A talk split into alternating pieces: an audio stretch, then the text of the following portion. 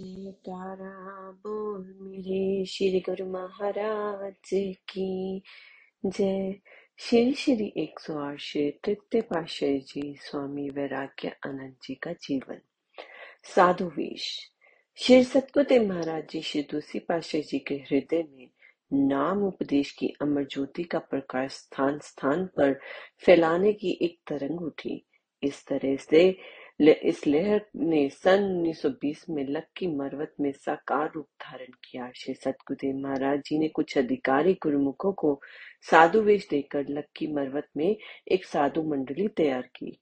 उनमें से कुछ महात्मा जनों को सत्संग उपदेश कार्य के लिए विभिन्न स्थानों पर भेजा। साथ में ये आज्ञा भी दी कि सतगुरु के नाम पर सत्संग उपदेश देकर अधिकारी आत्माओं को परमारथ लाभ कराओ। उन्हीं दिनों में स्थान लक्की मरवत में ही सन 1920 में आपको साधु वेश प्रधान कर श्री सतगुरुदेव महाराज जी दूसरी पाशे जी ने आपका शुभ नाम श्री स्वामी वैराग्य आनंद जी रखा। आपके हृदय में प्रेम का सागर हिलोरे लेने लगा। श्री सतगुरुदेव महाराज जी ने आपको भी सत्संग उपदेश की सेवा फरमाई। साथ में ये वचन फरमाए, आप सिंध को चिताने के लिए जाओ। वहाँ पर अपने ही नाम पर सत्संग उपदेश दो कुछ लोग इस विषय पर आपत्ति करेंगे, लेकिन आप उनकी ओर तनिक भी ध्यान न देना। आपको श्री सतगुरुदेव महाराज जी का वियोग असन था। श्री प्रसन्नता तथा श्री मोज को प्राप्त करने के लिए आपने श्री आज्ञा को शिरोधार्य कर वैसा ही किया। श्री आज्ञा थी कि अपने नाम पर परमार्थ लाभ कराओ।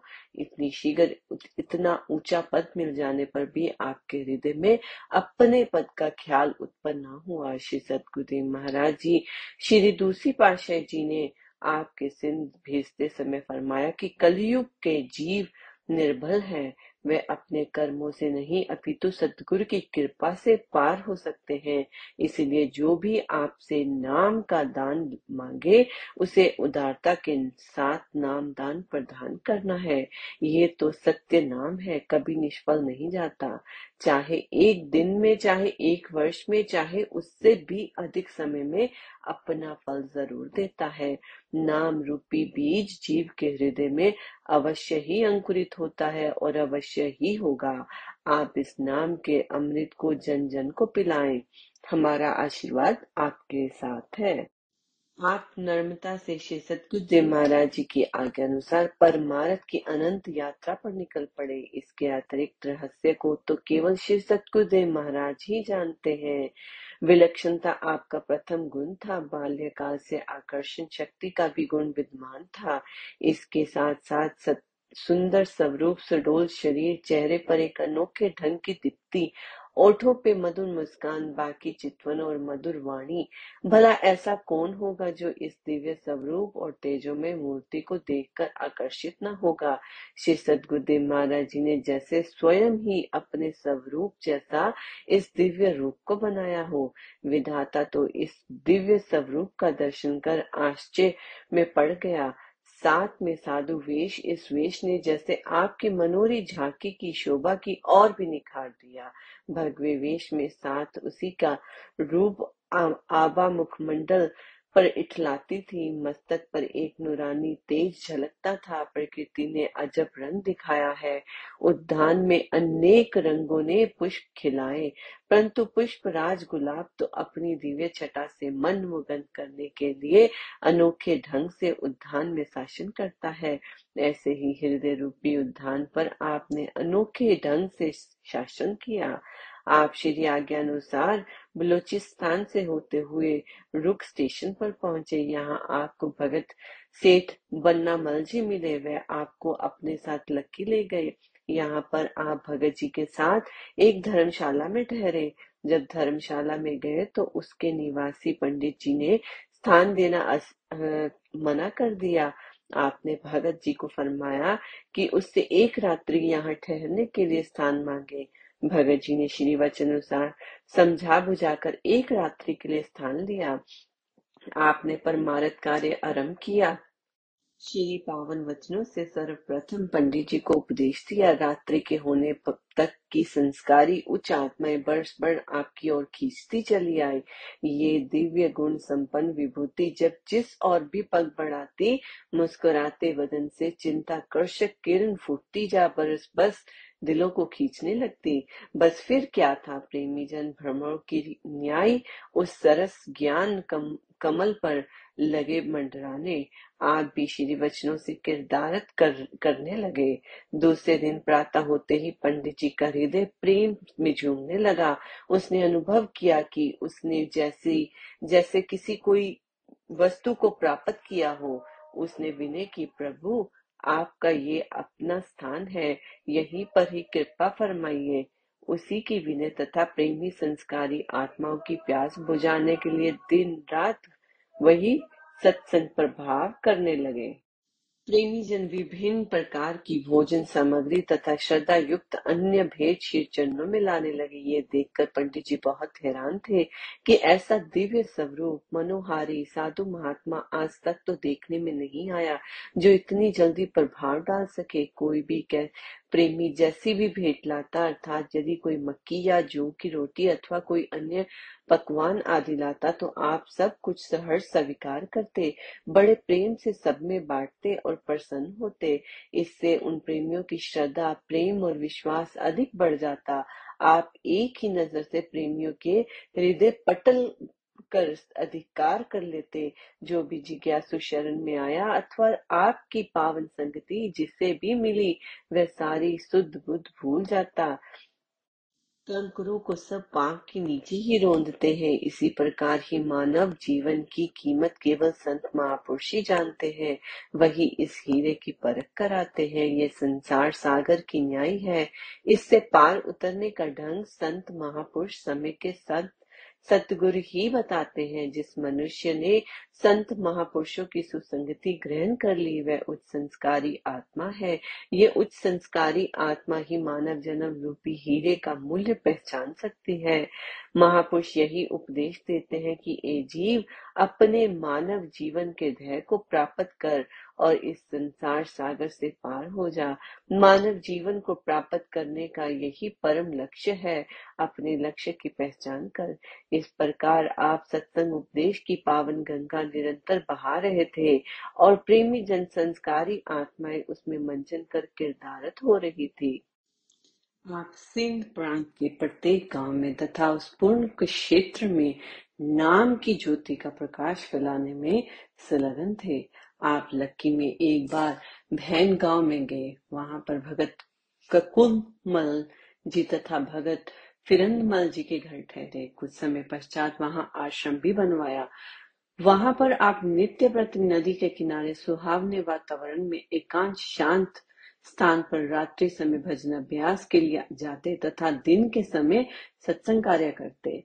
आप पार ब्रह्म होते हुए भी नर लीला के रूप में सर्व कार्य जन कल्याण के लिए करते, जिसे जीव की बुद्धि समझ ही नहीं सकती। किसी भगत के मन में ये ख्याल आया कि श्री सतगुरुदेव महाराज जी भी हमारी ही तरह रात्रि को विश्राम करते हैं, प्रातः उठते हैं और दिन के समय सत्संग कार्य करते हैं। हमें तो हर समय भजन अभ्यास नियम पूर्वक करने के लिए उपदेश देते हैं। न जाने स्वयं कब भजन अभ्यास करते हैं। प्रभाव भी इनका इतना है कि हृदय में किसी और के लिए स्थान ही नहीं रहा। ऐसा तेजो में सुंदर स्वरूप है जिससे आपसे आप लोग इधर खींचे चले आते हैं। मैं स्वयं भी तो दीवाना बना रहता हूँ। समझ में कुछ नहीं आता कि ये कैसी लीला है।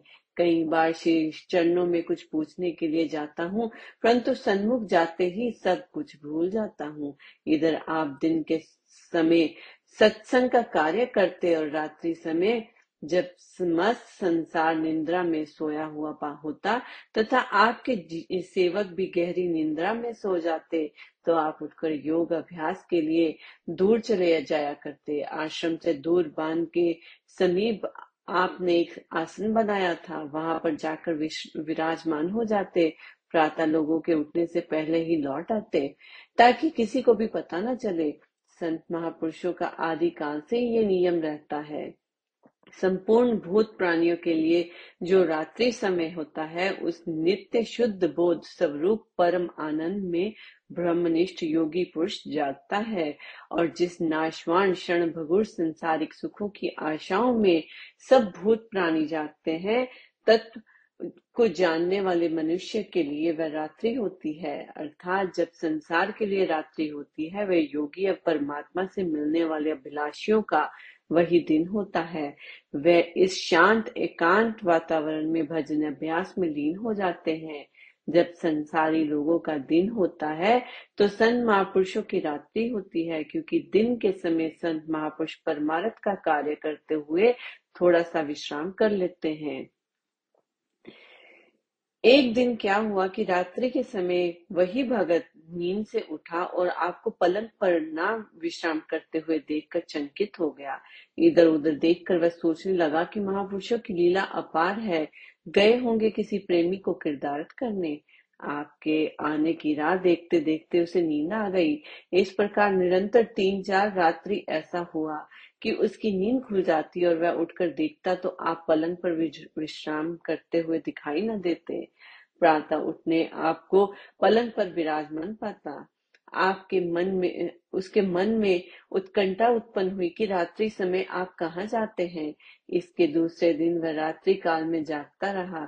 जब आप रात को उठकर जाने लगे तो वह भी चुपके से आपके पीछे हो लिया। जब आप अपने नियत स्थान पर पहुँचे तो उसने देखा कि एक आधारी लकड़ी की बनी हुई वैरागन आपके लिए आसन पर सीधी खड़ी है। आप वहाँ जाकर अपने आसन पर विराजमान हो गए और नैन मूंद कर अपने आनंद में लीन हो गए। वह भगत भी थोड़ी दूरी पर दुपक कर बैठ गया और श्री छवि को निहारता रहा। जब आप वापस लौटे तो उसने आधारी को वैसे खड़ा हुआ पाया। उसके दिल में आधारी वैरागन के समीप जाकर उसका परीक्षण का विचार उठा। वह छुप कर एक और हो गया।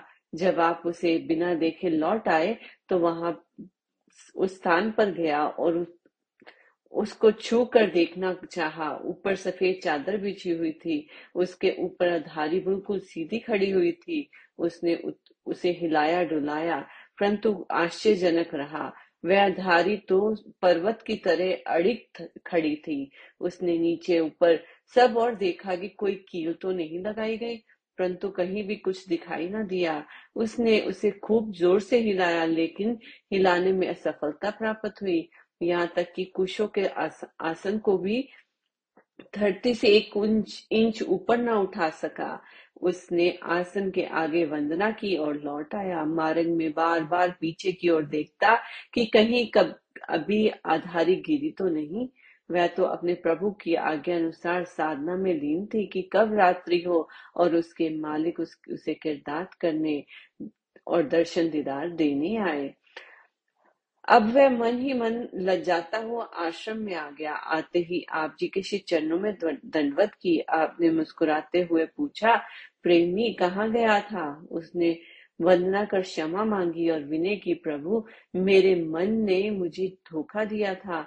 आपने कृपा की है, इसलिए क्षमा माँगता हूँ। आपने वचन फरमाए, संत महापुरुषों की परीक्षा लेना उचित नहीं। ये मन तो जन्म जन्मों से जीव का शत्रु है पद पद पर जीव को धोखे में डालकर इसे गिरावट की ओर ले जाता है। मन ही तो जीव को भक्ति मार्ग पर चलने नहीं देता। गुरुमुख को इसके धोखे में नहीं आना चाहिए। संत महापुरुषों की परीक्षा लेना स्वयं को धोखे में डालना है। उसी प्रेमी ने पुण्य क्षमा मांगी। आपने परमार्थ पद पर आरूढ़ होकर साधु वेश में पूरे सिंध प्रांत तथा बलोचिस्तान के अपने अमृत प्रवचनों से किरदारत किया। इसके अतिरिक्त जिला डेरा गिजाइखा में हज़ारों जीवों को भक्ति पद पर लगाया। हज़ारों प्रेमी जिज्ञासु आपके शिष्य बने। आपने सिंध प्रवेश में सत्संग के लिए कई आश्रम बनवाए। लक्की जिला सक्कर, भैन गाँव जिला सक्कर सक्कर शहर, गरेला घोंगारा नसीराबाद, वहेड़ा और माड़ी जिला सक्कर। इन स्थानों पर प्रतिदिन प्रातः साय भगत लोग सत्संग के लिए आते और दोनों समय भजन अभ्यास भी होता। कुछ नियत किए हुए प्रेमी गुरमुख इन आश्रमों का प्रबंध तथा सेवा की जा, जान देखते समय समय पर संगते आपके श्री चरणों में श्री दर्शन देने के लिए विनय करती। आप उस विनय को स्वीकार कर कई कई दिन एक स्थान पर ठहरते और सत्संग पर भाव चलाते। आप जिस जिस स्थान पर जाते प्रेमियों की संख्या अधिक से अधिक हो जाती थी। आप सत्संग का ऐसा अमृत में प्रभाव बहाते कि जिज्ञासुओं को खाना पीना भी भूल जाता। दूर दूर से आए हुए प्रेमी कई कई दिन उन स्थानों पर ठहरे रहते। इन स्थानों पर लंगर और ठहरने का प्रबंध मुख्य मुख्य भक्तों की ओर से होता था।